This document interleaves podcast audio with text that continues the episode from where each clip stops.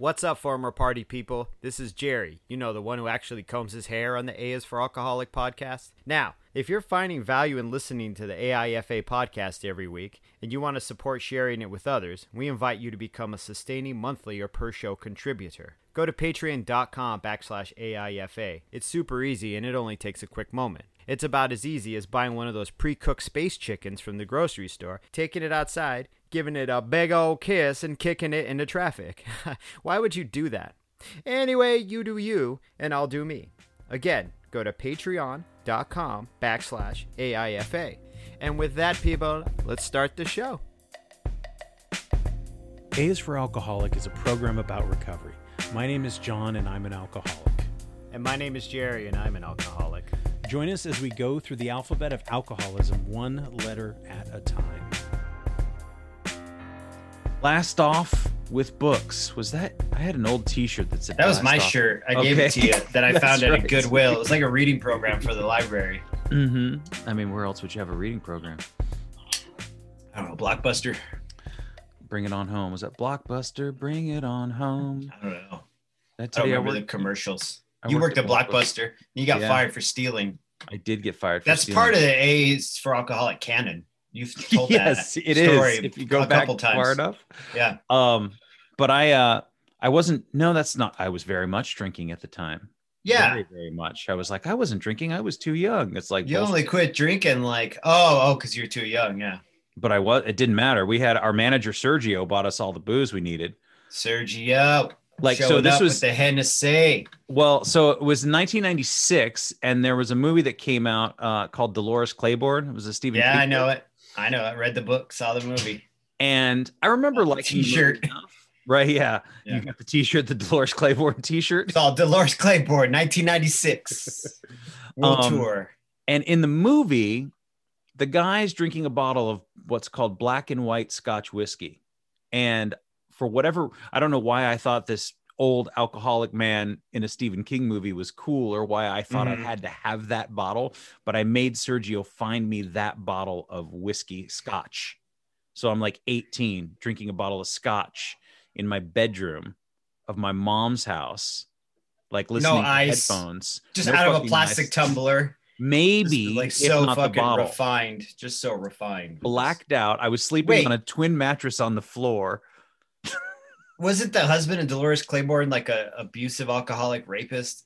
probably Yeah. i don't remember So you're like, man, that's that's my that's my drink of choice right now is what the abusive rapist is. not drinking. malibu not like Bartles and Jaymes not Not Jägermeister. something fun yeah exactly and so i ended up puking on the floor i woke up to a pile of puke next to me next to the mattress on the floor Mhm. and I kind of scooped some of it up and like tried to clean it up, but I was just embarrassed and didn't know what to do. So the rest of it, I just dumped a bunch of baking soda, baking powder on it, Mhm. baking soda, and then Yeah. put a purple towel on top of it and lived with that. Yeah, desperate times call for desperate actions.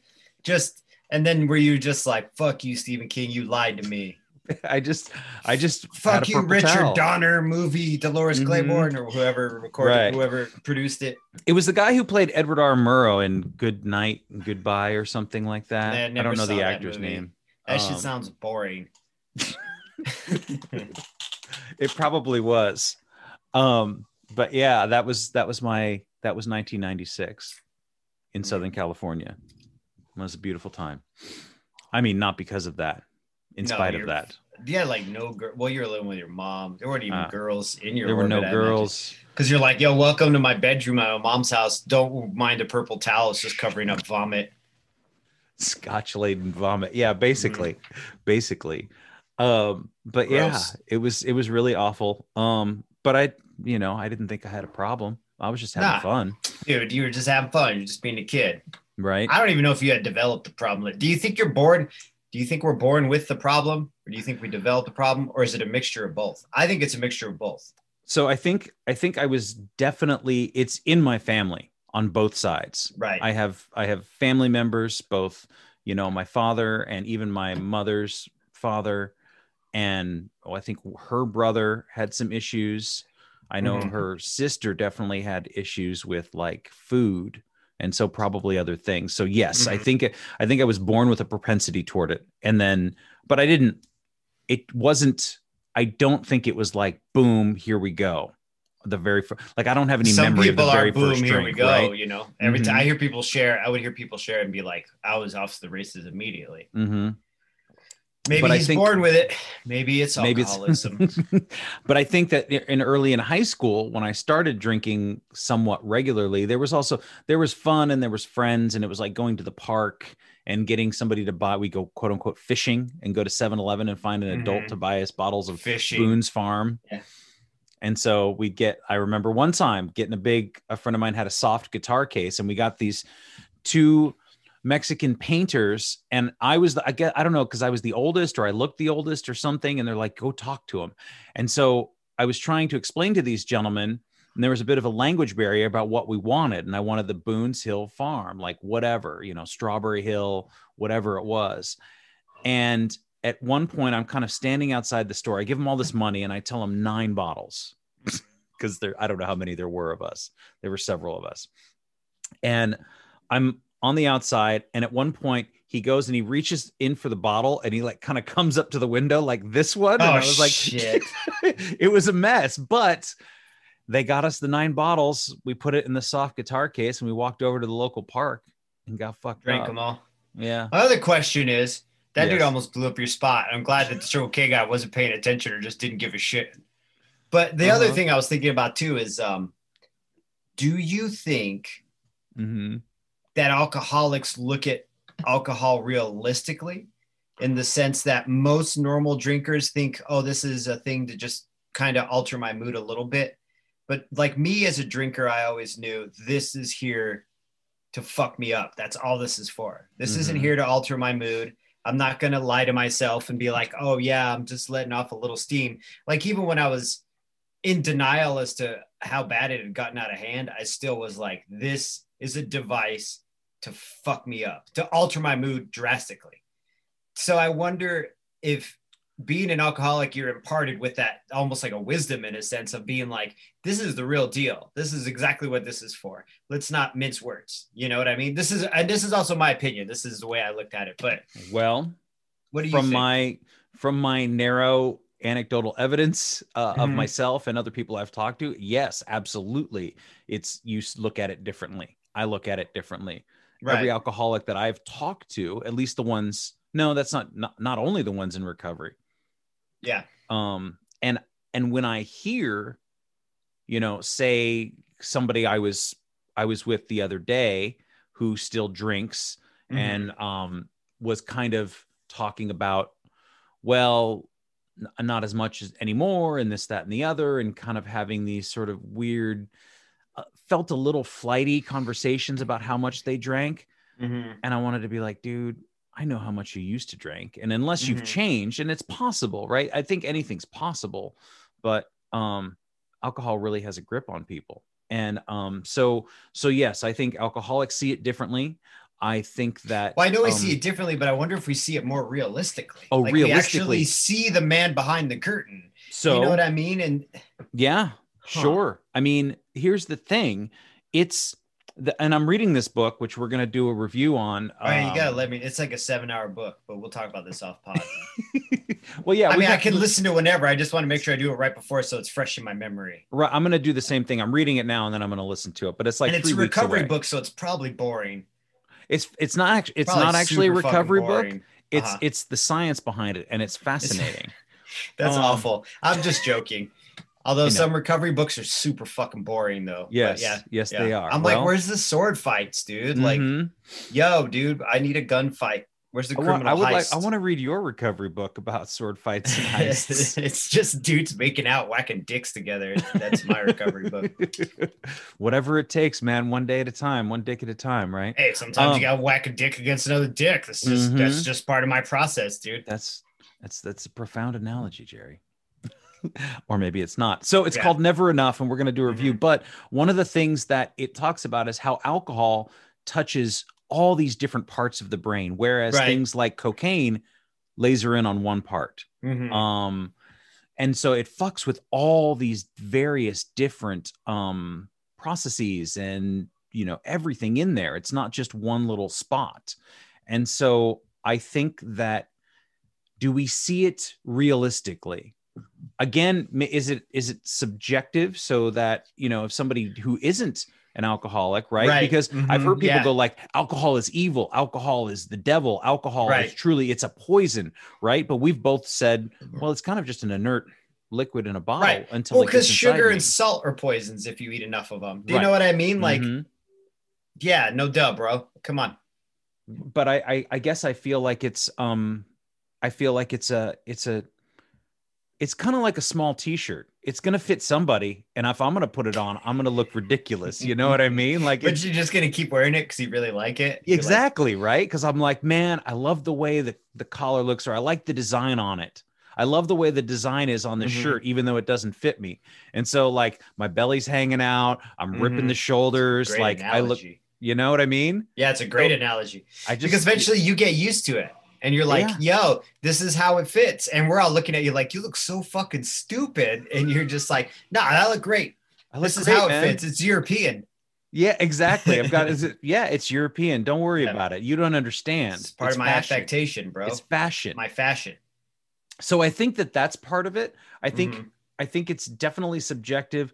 I although it's not just the alcohol. If people were just kind of like allowing grapes to ferment in a barrel and sharing it with their family and friends, that would Mhm. be one thing. But you've got a multi-billion dollar machine advertising it as something beautiful, wonderful, and fun. Yeah. and fun. Mhm. and- and, I guess it can be for normal most people, I think. most right? people but also i i feel like cracking open bud lights and white claws on the river is great i just i don't get know man shroud. i mean it's to each his own but it, i just i feel like it's being marketed as something that it's not and i feel like well, yeah, but everything is though. I mean, it's not Mhm. just alcohol. You know that. Mhm. Cars are telling you they'll change your life. I mean, th- but that's all part of this fucking society. It's capitalism, bro. yeah That's why I'm an alcoholic because of capitalism.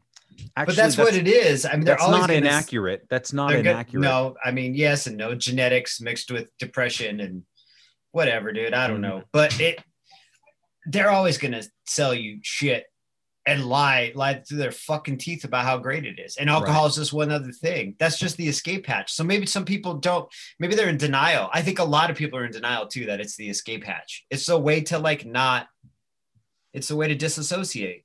yes um it just and has then to do it in a fun friendly way or to do it in a really serious so- solemn way you know the problem with these is things is that they they're addictive and then you Right. need more and more and more and then the pain is worse and worse and worse. And so i mean Uh, not for everybody though john. This is just our experience. Correct. so you know and i don't i didn't mean uh, like a negative buzzer. I was actually going uh you know but you're right. You're right. These things are but you know we all have free will and we live in america and america says you do what you want it's a small t-shirt and I'm, i wear a large Small t-shirt, and that's dude. that's that's it sometimes that's, small t-shirt look good on some motherfuckers it's just not on you, know, and you know i'll try and like stretch it out and i'll try and wear you know it a different way and if i put it on inside out and thinking everything's going to be fine but i'm Mhm. never going to fit into a small t-shirt i'm Right. never i'm never going to be able to to drink like a gentleman i'm never No. be able to Well, I, neither of us will. At least I believe I won't, unless something changes. But I don't think anything's going to change. I like know my nature, and I've tried this before.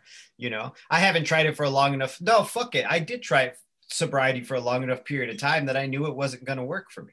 Like I Mhm. wasn't good at it, and it only lasted. Like I, I always tell it in my story, but three to four days, and that's all I got. You know, yeah and then I celebrated those three days by getting fucking loaded.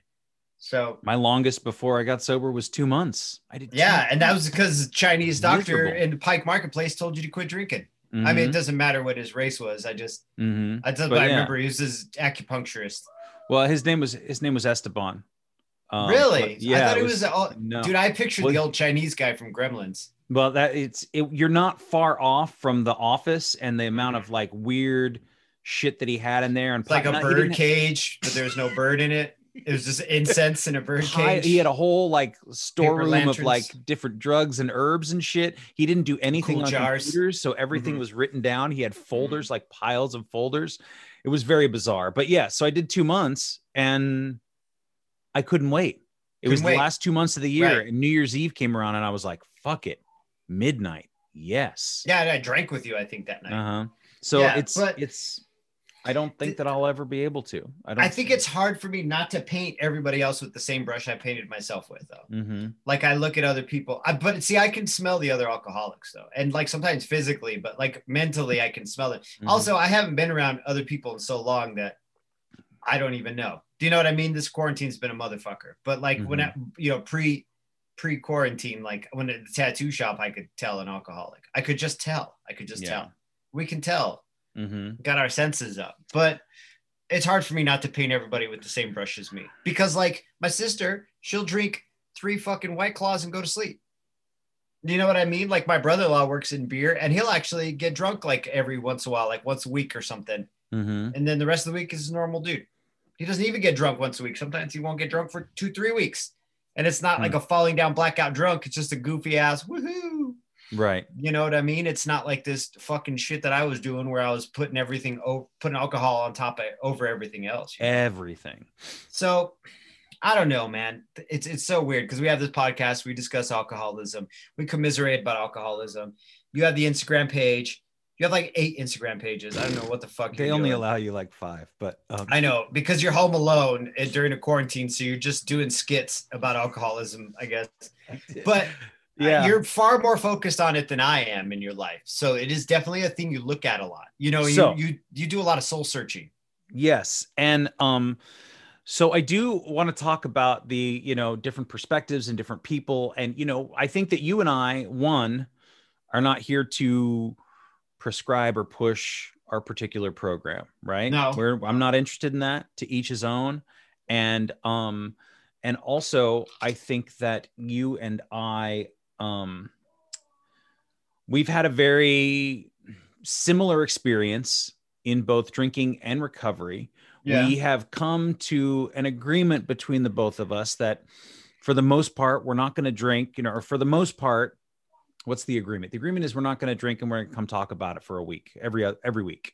That's right, our agreement right? Pretty much. and so i trust that we're on the same page about most things. Obviously not everything like you just No. said um but everybody's different. And you know i think that what i try to say here to people who are listening there's only there's only a few people that it's going to affect. It's this is not for everybody. The conversation we're having is not for everybody. Yeah, and if you hear something that doesn't jibe with you then you can just hit stop right, it's just like going to a meeting and the lady starts talking about Trump and Jesus. I go pee. I don't give a fuck. Yeah. Right, exactly. So, um, for those of you after last week, we had a bit of a um, it was an interesting show for me, and it brought a lot brought on a lot of um, some heavy emotions. It fucked you up worse than it fucked me up. I gotta be Right. honest with you, dude. Yeah, it. I think you're still holding it. so I'm gonna try and let it go today. Right. And um, I, I'm just being direct. It fucked you up. I don't. Anyway, whatever. it dude. did well. It it- it did it did, and so. We had a friend of ours who, um, and you can go back and you can listen to it, and it's all there. And last week. last week, Yeah. and he said, "Oh, I started drinking again." And I was like, "What?" And he's like, "Well, I have about an ounce of wine." And he said he when I talked to him afterwards, he said something to the effect of, "I only have very rarely. It's like months in between. It's not Mhm. a weekly thing, it's not a nightly thing." Yeah. And I was like, "Well, this and to me that doesn't seem sober." It doesn't meet my definitions of sober Right. because I am, Right. but I'm, I'm, I am subscribing to abstinence from Mhm. alcohol.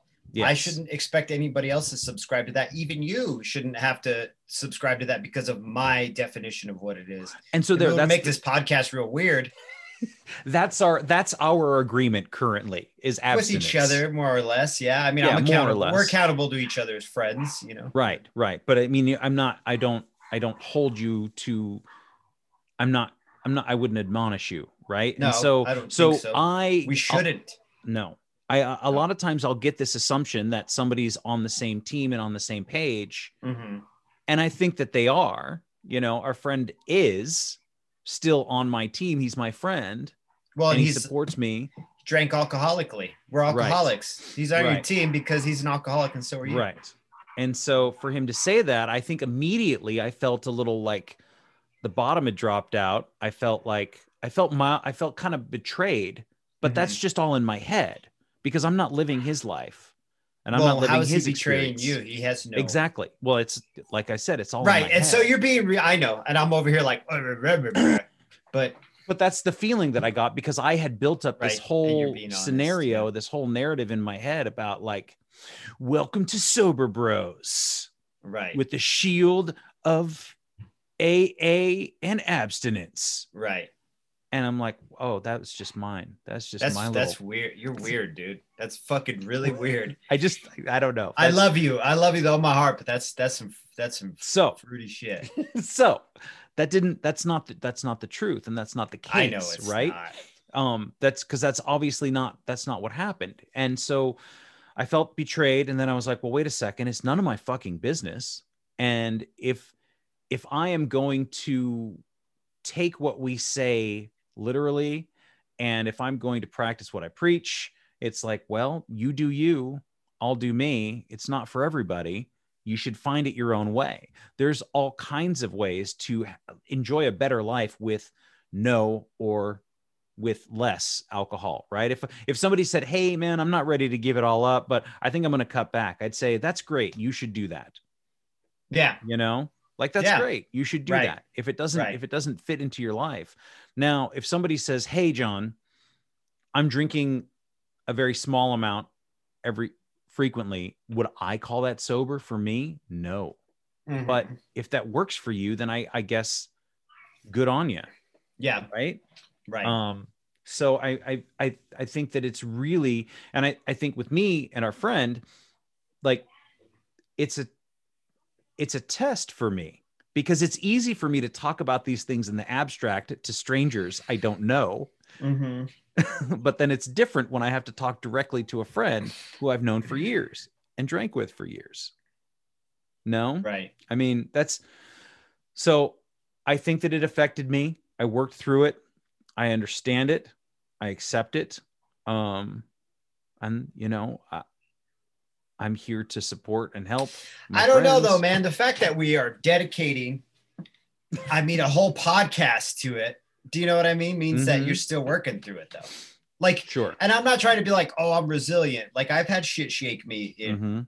in uh, recovery, but the one thing I know that drunk people do is they drink. Mhm. That's us. We were talking about earlier. I was just like, drunk people drink, and sometimes drunk people stop drinking alcoholically and they just drink Mhm. every once in a while, and and that's what they do. Have I seen? In all honesty, the people I know who have done it in the past, it doesn't work for them. right. That being said, this is me observing from an outside source, watching them eventually drink, go back to where they were before. Mhm. I can't speak for what you know. We talked about with Coda last week. I can't. I Mhm. can't, I don't know the context. He and I don't talk very much Right. anyway, but I, t- I love him with all my heart, and and we have one of those friendships where we kind of hit each other up every once in a while. But I can't speak to what is going on in his life or what he's Right. doing with his shit. And I, I just. I, and I'm not trying to be like, yo, I'm tougher than you, but I've had people in rooms who I sat next to, shared feelings with, and then they go back out and fucking die. Yeah. So, you know what I'm saying? Like, and that hurts me. And this person's not my best friend, but I was like, yo, I thought we were all in the same boat. And you fucking die in Lane County jail because you fucking drink yourself to death and have, you know what I mean? Or you fucking OD on fucking oxys. And Mhm. that happened a few times in, to me in early recovery. So to me, I was like, well, that's what we do. We get fucked up.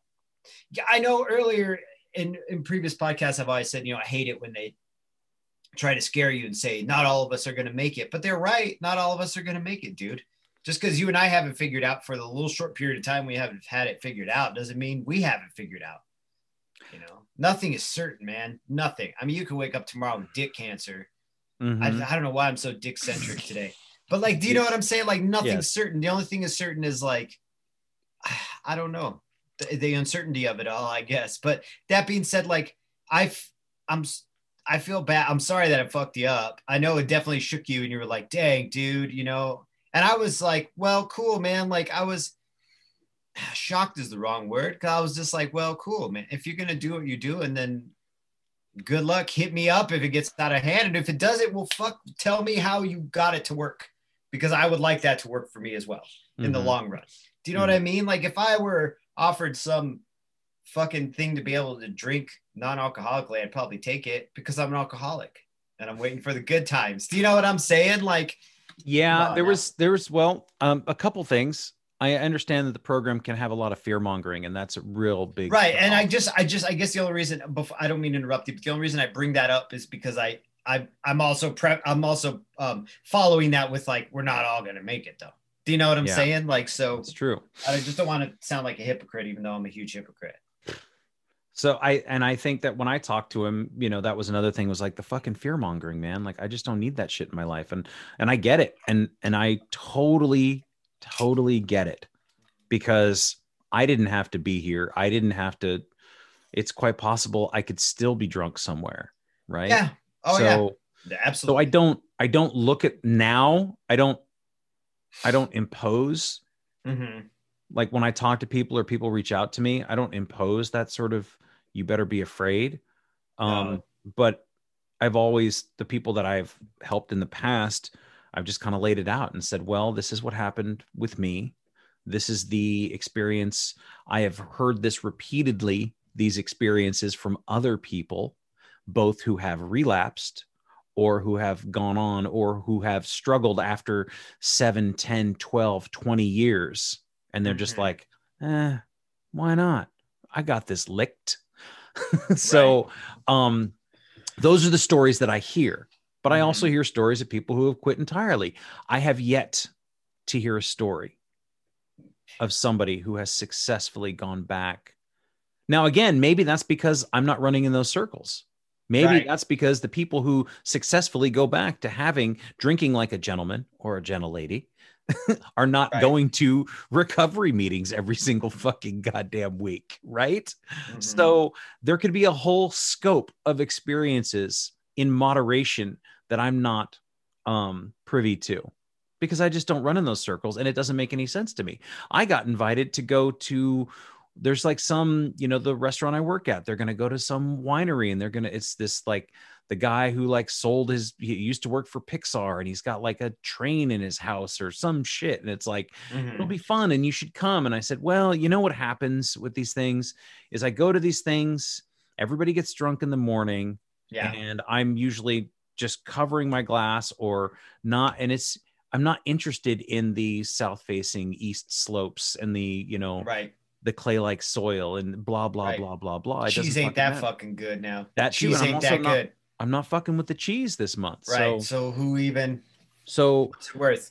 I appreciate them inviting me and wanting to be there, but I'm just not going to go. But again, so there's people who having maybe have an experience where they drink alcoholically, they quit, and they can incorporate it back into their life in some way that makes them feel normal, which is what I think, you know, we all want on some level.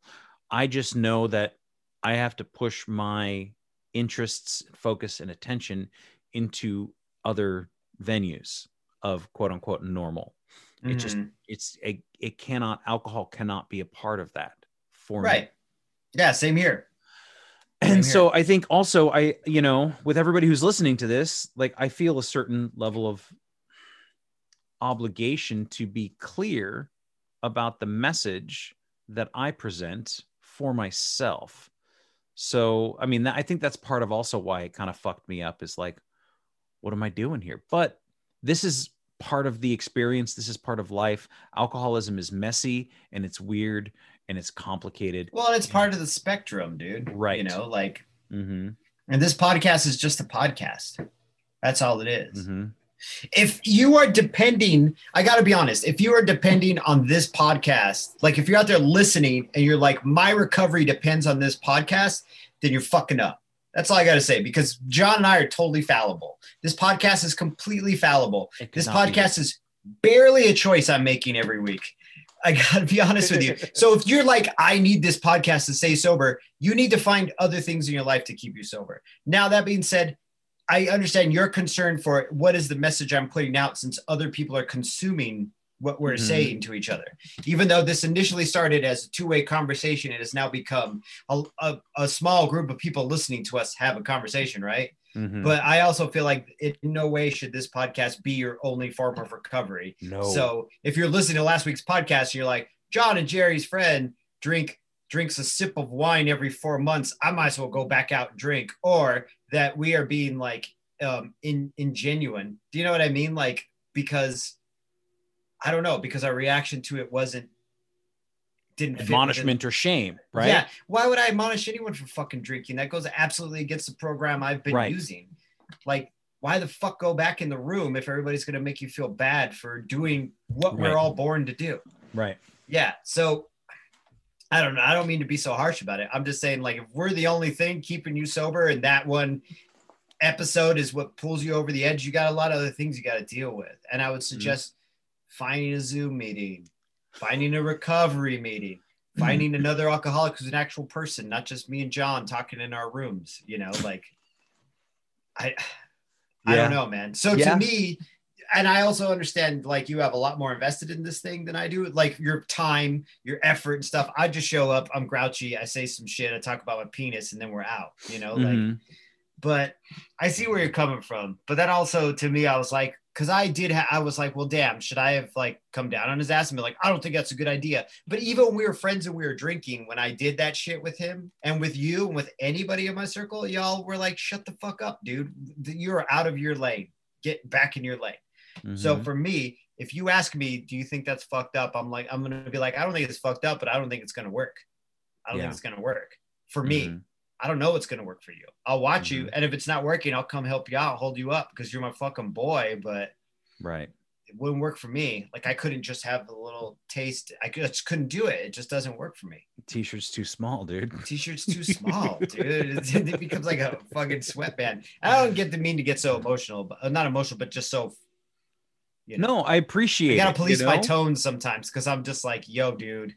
Sometimes in recovery, though, some people really need something to hold them up. I get it. And people out there are desperate and sad. And some motherfuckers are just like being titty babies about it. And we all gotta fucking rub some dirt on our ass and not be a titty baby sometimes. You just gotta fucking deal with life on life's terms. Mhm. Yeah. I don't know what any of that means. I'm turning into fucking Rush Limbaugh over here. Like, you know, but like if if you're being a crybaby, you gotta look in the mirror and be like, yo, I am kind of being a little too you got to get a through little it. too soft and wet right now. Like So- you gotta get through it, dude, because life got to sucks. get through it I'm soft and wet all the time. all about the time. Things. I am, dude. I bitch and I slept four hours last night, but doing nothing but bitching about it. Well, also you're I mean, it's the it's the wide breadth of the human experience, Jerry. it's all of it. exactly. And I would hate to disregard what someone's feeling. I just Well, when I I'm just- not I know where I'm coming from as a human being. I'm like, I need to regard what I'm feeling. And. I need to one, and this is this is what I've learned is I need to be I need to be in touch with myself. Yeah, I need to but I also need to know when I'm when I'm when I'm I can't I need to call myself out on my own bullshit. I right. can't listen to my excuses. My brain Right. is full of excuses. My Yes. brain is full of things that are, Mhm. you know, gonna make me justify all kinds of behaviors that I hate and that make Right. me hate myself. So I cannot listen to those things either. And I think that's what you know, I know that's what you're saying. Right. And if this podcast is the only thing, then you are correct.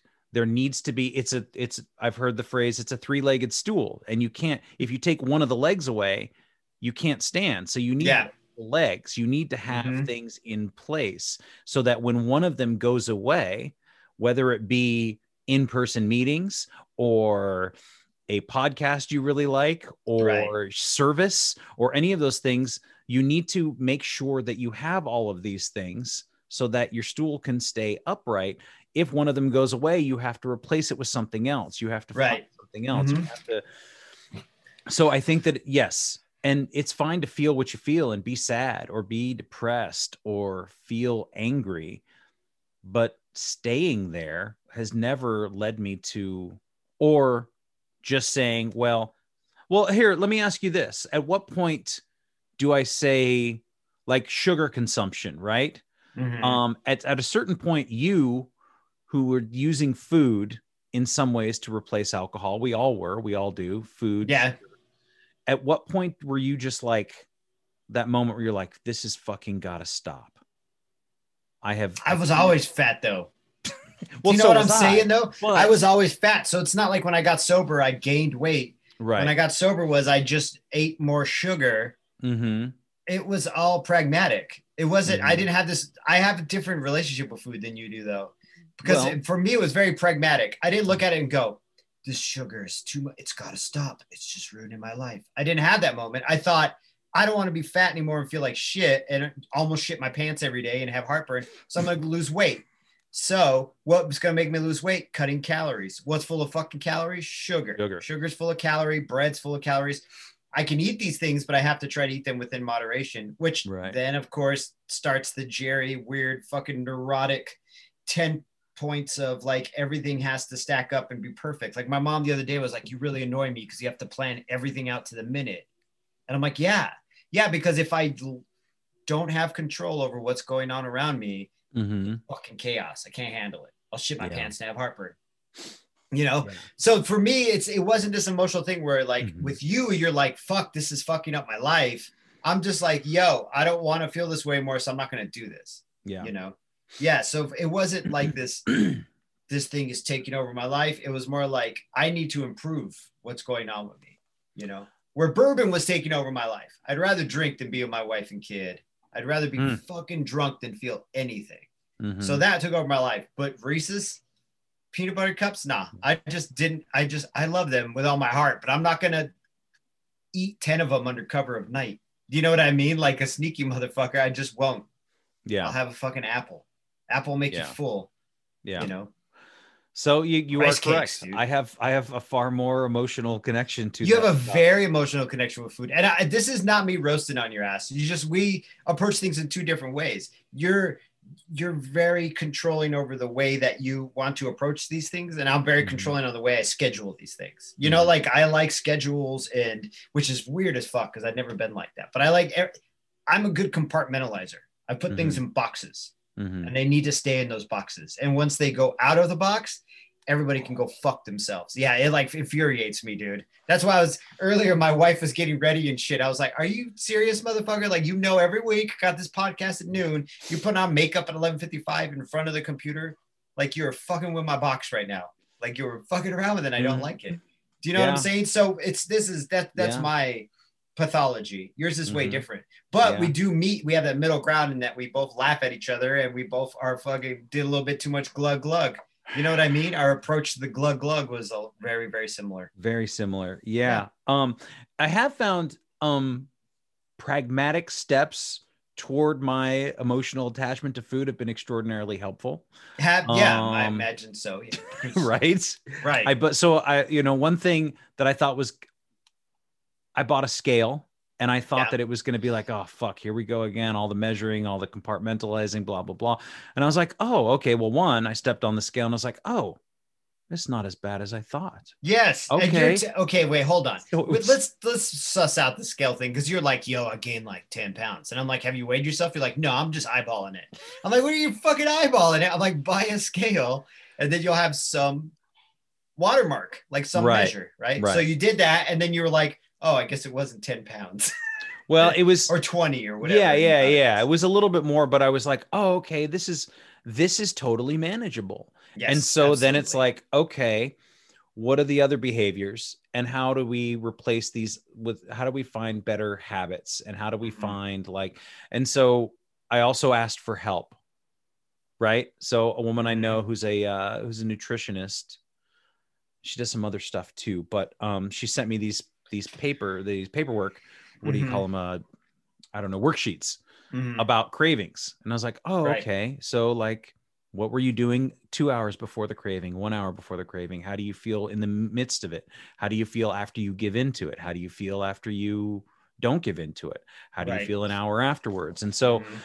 it gave me these tools, right? Tools, we say that a lot to use. And I was like, okay, so now I have something to combat this, to understand it, to let it go eventually, right? All this shit is about letting it all go.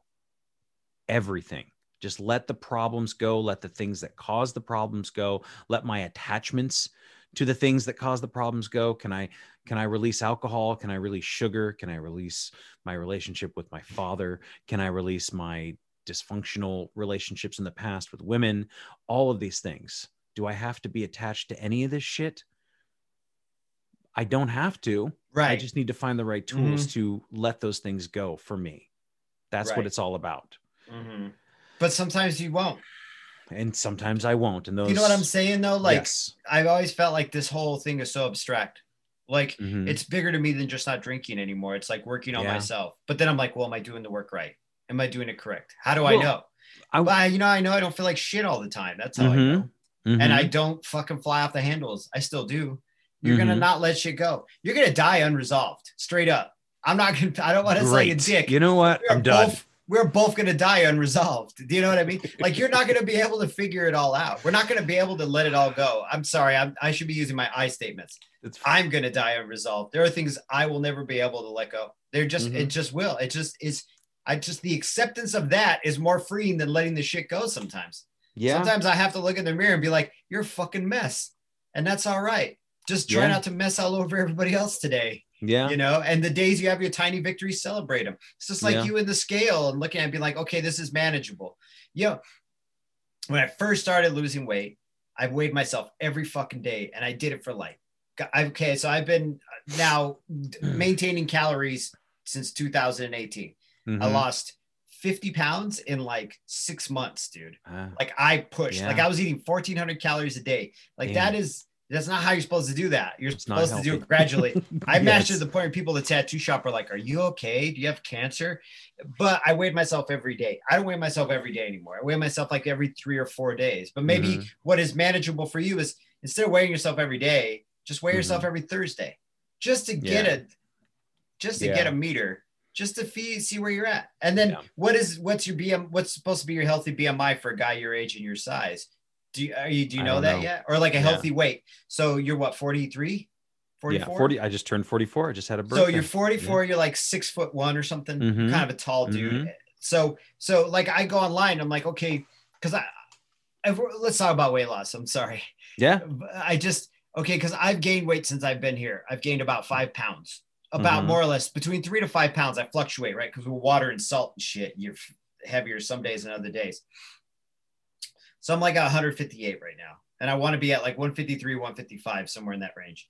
So then I go online, I look it up. I'm like, what's a healthy weight for a guy my age, 45, who will be 46, and he's like five foot nine? Because I'm about five foot nine, five ten, somewhere there and I'm right at it. They're like 160 pounds, so I'm still under it. You know what I mean? So you got to Mhm. look and be like, I would, but sometimes they're wrong. Like you'll get some weird European shit that's like, you need to be 135, and I'm like, 135? Like that's ridiculous. When I was at 149, everybody thought I was dying. I look like a fucking scarecrow.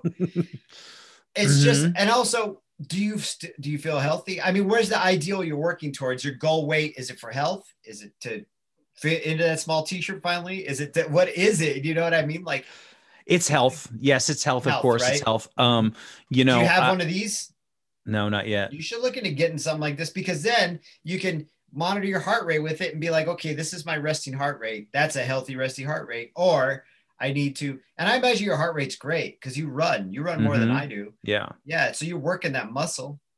yeah. The, the heart, the heart, and the lungs are pretty good. The last time I was, I got checked. They were like, "Wow, you've got really great lung capacity." I said, I love it now. Isn't that great? You go to the doctor and you don't hear bad shit. They're like, you have excellent heart rate for a man Right? your age. I'm Yeah, like, really? She's like, yeah, your your blood pressure's fucking killing it. Whereas Mm-hmm. before they were like, yeah, you're borderline high blood pressure. Right, You know, back in 2017. right. So I don't know. You can't eyeball some of that shit. You got to like be a little more exact. I don't So- know why I'm giving you advice though. I'm sorry. No, I no, no, no, no, no, I hate did- to- I do that. appreciate this. This is great. This is fine. This is good. I appreciate it. this is not the roast of John Staley. no, no, that's that's because I love you. I, I guess I'm. That's another. That's a. That's the. uh G gluten is not your problem. Your The roast of John tri-weekly- Staley? Yeah, my tri-weekly. Yes, your I- I- tri-weekly podcast. so yeah so i'm using these tools i'm learning from you right i'm Right. like saying okay well you've done this how have you done this and then other things what worked for me. What Yeah. worked for you and why I'm doing it. Is What is the purpose? You know, I've Mhm. also noticed that I have, you know, started to gain a little bit more muscle. I've been doing some, so it's like, Yeah, So- dude. so right. So there's a, the Mhm. weight is going up in certain ways and needs to come back down in others. And it's like, okay. And I'm starting to kind of go, you're pretty fucking normal in that respect, John. So you're Right. not Mhm. abnormal and you're not like, you're not where, where you were at, where you, and Right. It's all, Mhm. again, it's all up in my head. So, and again, normal is another thing that I think people want to, when they're drinking, not drinking, or especially when we quit as alcoholics, there's this desire to want to feel normal. And I think that's Right. you know, something else that you, that I imagine when you want to have a sip of wine with dinner or something like that. But That's normalcy, right? And so that's what we were talking about with Mhm. with Homeboy last week. mhm, You know, he's And- like, I'm just tasting it, you know, and you and I are like, okay, like, good luck Mhm. with that. And for you, you were like, I don't know, like, I don't know. I think you felt, a little, like you said, you felt a little betrayed. You were like, I thought you were in the boat with us, but you're in a different boat. You're in that boat with those people over there who are moderating. Right. And that's, that's fine. that right? boat's all That on is- fire, bats flying out of it. right. Fire and bats. Yeah. I'm smiling. If you're listening right now instead of watching us, that's I'm joking. um so yeah i i understand the desire to want to be normal and to be Yeah. comfortable and I, when So i that- think about you know like going to a wine tasting but i'm like man i'm not interested in that shit at all like i need- no, but no. um like I, I, said, wine tastes like shit to me. It always has. It I does, also know dude. that It if- just does. yeah i also know that if i tried to be normal if i tried to you know uh moderate i wouldn't i because i can already feel it i can be like fuck moderation dude let us finally that little I part of my saying brain earlier. is like oh i just If they had found out- loose. Some operation, or like even the Mhm. alcoholics say about the whole fucking thing. Oh, if they could give me a pill that would quit, make me quit drinking, I'd take two of them. You know, like. But yeah, d- but in my brain, I do think like if there was some Mhm. change that allowed me to drink like a normal person, it's fucking would- party time. It's party time. It's time I'd be looking for the loophole, loaded. right? I'd be yeah, looking- exactly. how to take advantage of it how to hack dude, it it's how to a fucking snake eating its own tail, dude. That's the whole Mhm. fucking Schrodinger's cat of the Mm-hmm. motherfucker, you know, like the whole puzzle, the mind puzzle. there was some nonsense somebody was working on something that was i think it was on vice news and it was this thing that it doesn't exist yet or at least it's not available but it was kind of like this thing you could drink that was it didn't have alcohol in it but it had something else that gave you some sort of the gave you some of the positive effects of alcohol of making you feel relaxed and comfortable without any of the uh bad Mhm. side effects There's just a Xanax crushed up in water. right so Yeah. but I, I i know too that like you know, I don't mean? feel like, there's any free lunches out there, Jerry. no, there isn't. And that, that vice and their shit, young Right. people.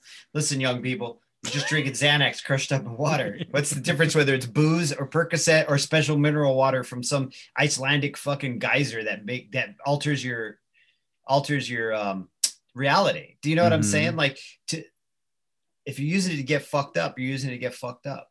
right. Whether it's holding your breath or doing whippets, like I fucking loved whippets. I, remember. loved whippets so much, That's dude. crazy. I remember. How stupid! I was fucking huffing nitrous oxide out of fucking whipped cream chargers to get like lightheaded to feel different. You know, it doesn't matter. That's not alcohol. I remember going to the porno shop to buy crackers and balloons and uh Yeah, dude. and uh canisters, chargers. What was yes. that too? It's like, yo, I'm gonna fucking whack off and do whippets all night, which I've done. So I don't know. You know. Yes. You and me both. Yo, I'm gonna watch mad porn and do mad whippets. Who's gonna come over?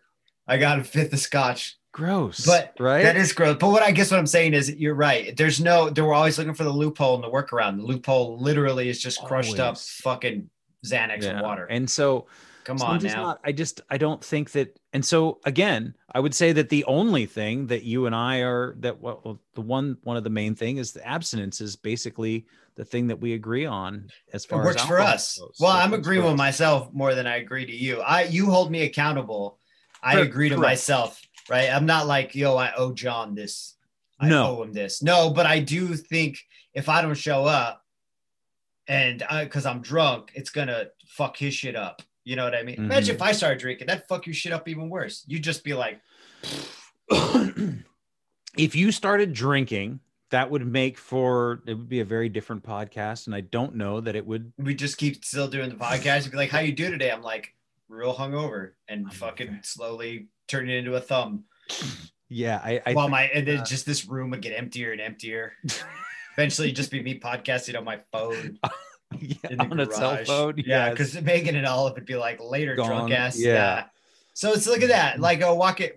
This is good, right? We walk it forward. What happens Yeah. if you drink, Jerry? Gotta walk that shit forward, or play the tape back. on a cell phone yeah, just on my fucking crack screen.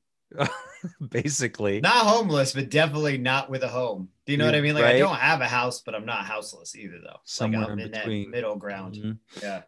Yeah man i i with just you. um, but if like if you started drinking, I fucking wouldn't be mad at you. I'd be like, yeah, figures. We're alcoholics. It's what we do. right I mean, I have faith in you to continue being abstinent from alcohol. But at the same point, if you started drinking, I wouldn't clutch my pearls and be shocked. I'd be like, right yeah, he's a drunk. It's what we do.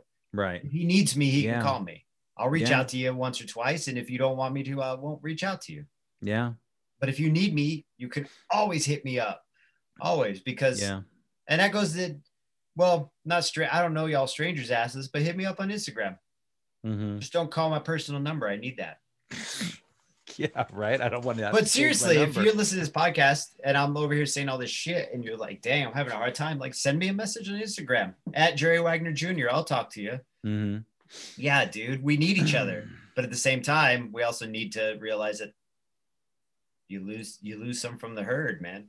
yeah i think um I- no, Not this that, and I don't want Coda to think we've written him off because we're already saying his name. Like I know Coda listens to this, yes yes and I don't want him to think, oh, I've written you off, or I think there's something wrong with you. I just absolutely not do do what you're doing. It's like it's a spectrum, like you said, John. All of our perceptions of recovery is a spectrum. You and I, we are abstinent. Some people are like very, very moderate. Some people are moderate. Some people are drunk as fuck and trying. Do you know what I mean? Like, it doesn't yeah and i so i don't and i don't want to come with any judgment and that like i said that betrayal No, was I'm all in my head anybody. because it wasn't real it wasn't Mhm. you know because i don't i don't judge him or anybody else i really really really don't um unless and even then it's not a judgment but if you're going to infringe upon my boundaries and it's not even the alcohol use it's the behaviors that come with it that are the problem right? It- like I, we don't mind you drinking, right? No. Yeah, exactly. I'm. Go ahead. Sorry. it's the behaviors Got it's calling me at three o'clock in the morning it's fucking Mhm.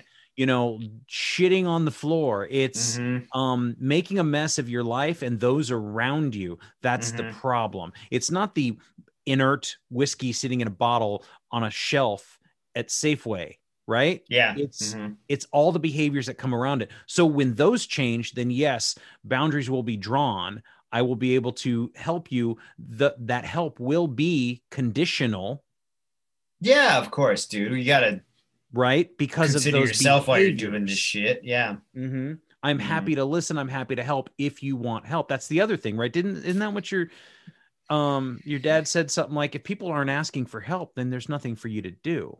Right. Right. Exactly. So That's exactly in any case, all in any case of all cases, right? So if nobody's asking for help, then it's none of my fucking business. right? But I will also will not suffer bad behavior that crosses boundaries that I have set in my life. Hear that, Walter? nah, just just calling everybody out. Walter doesn't Just do that. kidding. I'm just playing. I like to give Walter a hard time. He's extraordinarily respectful. Uh, he's a very. Uh, He's not gonna hit you up before in the morning and be like, "Listen, listen." well, I turn the phone Listen. off. So he he does occasionally. I'll get a strange text message, but no. Mhm. Um, but yeah. So I mean, that's that's the bottom line, right? So if you need help, give me a call, send me a message. But if the behavior is going to be something that I can't tolerate, then I'll, I'll let you know. So you, do you know what I mean? And Yes, no, you have your boundaries. no, no judgment. No we got judgment. boundaries. Yeah, that should be our A is for alcoholic. We got boundaries. We got boundaries. We got boundary issues. so so yeah man i'm i'm like fucking hopeful and helpful and like there's no there's no love lost Right. because of it it was just not i was it was unexpected I know, and it, and it's been on your mind, so we might as well address it on the podcast because this is what this podcast has been this entire time, anyway. Is just addressing Basically. our issues with everything. So, you know, everybody get prepped for next week when we have an intervention with Coda on the podcast. Why don't you have a seat? But it's a lot of Um, people who really love you here, man. He's, he's Mhm. gonna be listening to this in his car, being like, "Those fucking assholes." And I'll, I'll get Jeff Van Vonderen uh, from uh, the show intervention. then he'll be like, "Even fucking worse. I love this guy's work. Son of a bitch. I love this guy's work." you know, so I, I think, yeah. All right. Live and let live. L is for live and let live. That was the. And then I was gonna be like, "What do you mean live and let live? Nobody's done anything wrong to us." I should I be think- like, "Let's talk about sex." Let's That's what L is. Let's talk about sex. We It haven't talked about happens. sex. Do it sober. It's freaky as shit. Mhm. We haven't, but what I can't even fill an hour. But just be like, yeah, whatever your version of sex is, do that sober and see what happens. It's weird as Mhm. fuck at first. Then Yeah. after a while, it's just normal, like everything else. No, I mean, I mean, live and let live in that, in that, what, what somebody else does is none of my fucking business, and that's Yeah, where okay. that's That where makes- I got invested in somebody else's life, right? I Mhm. got invested. I allowed myself and my well-being to be contingent upon somebody else's actions and behaviors. Right. That was none of my business. Word. And but you learned a very soft you learned a lesson in a very soft way. Yes. And you should be grateful for that. I'm not that I'm you know what? I'm not gonna tell you what to be grateful for. But at least it wasn't like you learned, oh, my friend has a little mouthful of wine uh, supposedly once every few months. It's a lot better than oh, my friend started fucking mainlining meth again and he stole my TV and fucked my dog. Do you know what I mean? Mhm. Which that shit happens too. Maybe So- not the dog fucking, probably the dog fucking with meth though. Maybe. Probably with meth. Someone's So it was. You're right. It was a soft lesson, and I'm I'm I am grateful for it. I should Uh, tell you what to be grateful for. This whole no, thing is can- me crossing all my boundaries with you, dude. I'm You're sorry. fine. You're totally know. fine. I, know. I just shouldn't and I was thinking about you too, because a lot of times we talk about the programs that we work and whether or not we um we work them well. And you are you sometimes say, I don't know, don't listen to me. I'm not working a fucking program worth a shit or whatever. But garbage program. but I was thinking about you and I'm like, so here's a guy who's a devoted husband, who's a caring, loving father, who is now a trusted part of a household, who's building a house, who at some point, you know, there's there's all these things. So obviously, whatever program you are working is not garbage, it's working. Right. Yeah, And could so- be better, but yeah, yeah, I guess it, it'll do for now. And this also made me think that we both got sober in a particular 12 step program but Mhm. that in within those 12 that 12 step program there are just many different ways to go about it and to look at yes, right? yes. Mhm, mhm. people do it all the time Mhm. Yeah. so when they say you know what find what feels good or find what works for you um Mhm. i would only i would only couple that with know what your excuses are right Ooh, i have to yeah. know i have to know what my bullshit is so that i Yeah. don't listen to it so that's that's the big caveat with you know find what feels good find what works for you. Because i found what works for me. And then i have the other part of my brain that's like yeah man but like give yourself a break. It's yeah, it's all right. No you don't need to today or you should have a little bit more. And i'm like yeah no that's not those not those voices. Not today man. I'm not i'm not interested. And i feel good today for the Good. most part it's been Yeah. fucking it's been a week i've cut out the sugar i've cut out the carbs You're not feeling I know. jittery and mean. no i don't Good. i've been eating i'm i, I come home i eat a bowl of frozen blueberries uh huh. with a spoon Yeah. because they get my finger they stain my fingers Yeah. so that's like my little treat is a bowl of frozen blueberries and it's awesome It's Just something like a bear. basically yes Yeah. i eat like a bear i do Yeah. Is granola and blueberries. You'll figure it out, Johnny. Yeah. So I mean, Just- thanks. I, for, I just doing lines of sugar over there at your house. You're just just Mhm. Basic- I was. I mean, this. Yes. Yes. Chopping up lines of white. What is it? G and H. What's the? G and H. Yeah. Yeah. Um. Sure. Sure. What else, Jerry? Is that the end of this? I think that's the end of it, dude. Oh yeah, I, I wanted to go back and say I, I only think recovery books are boring because there's no fucking ghosts in them. Needs to be more ghosts and horror in recovery books and a heist. I am not your higher power, Jerry. Yeah, exactly. You So, yo, find that for yourself. Y'all can recommend me a recovery book with a ghost in it, like The Shining, which is not about recovery. It's more No, about it's the opposite. Yeah. Well, isn't Doctor Sleep a recovery book about with ghosts Boom. in it? Best recovery book ever. Has ghosts in it. There you go. Fucking astral projection. Shit. Ah, they do exist. Thank you, Stephen King. Mhm. Um, well, thanks, it, man, though. for for Yeah. getting me through this this week. Thanks for appreciate it. letting me insult you for an hour. It's been great. Oh, what a pleasure! What a joy! What a treat! Yeah. It's always, always a pleasure, Jerry. Thanks again for listening. Our music, as always, is by Neglect. You can find more of his stuff at neglect.bandcamp.com. And you can find us on all social media platforms that matter Instagram, Facebook, and Twitter. And you can reach us at aisforalcoholic at gmail.com. Talk to you later. Yeah.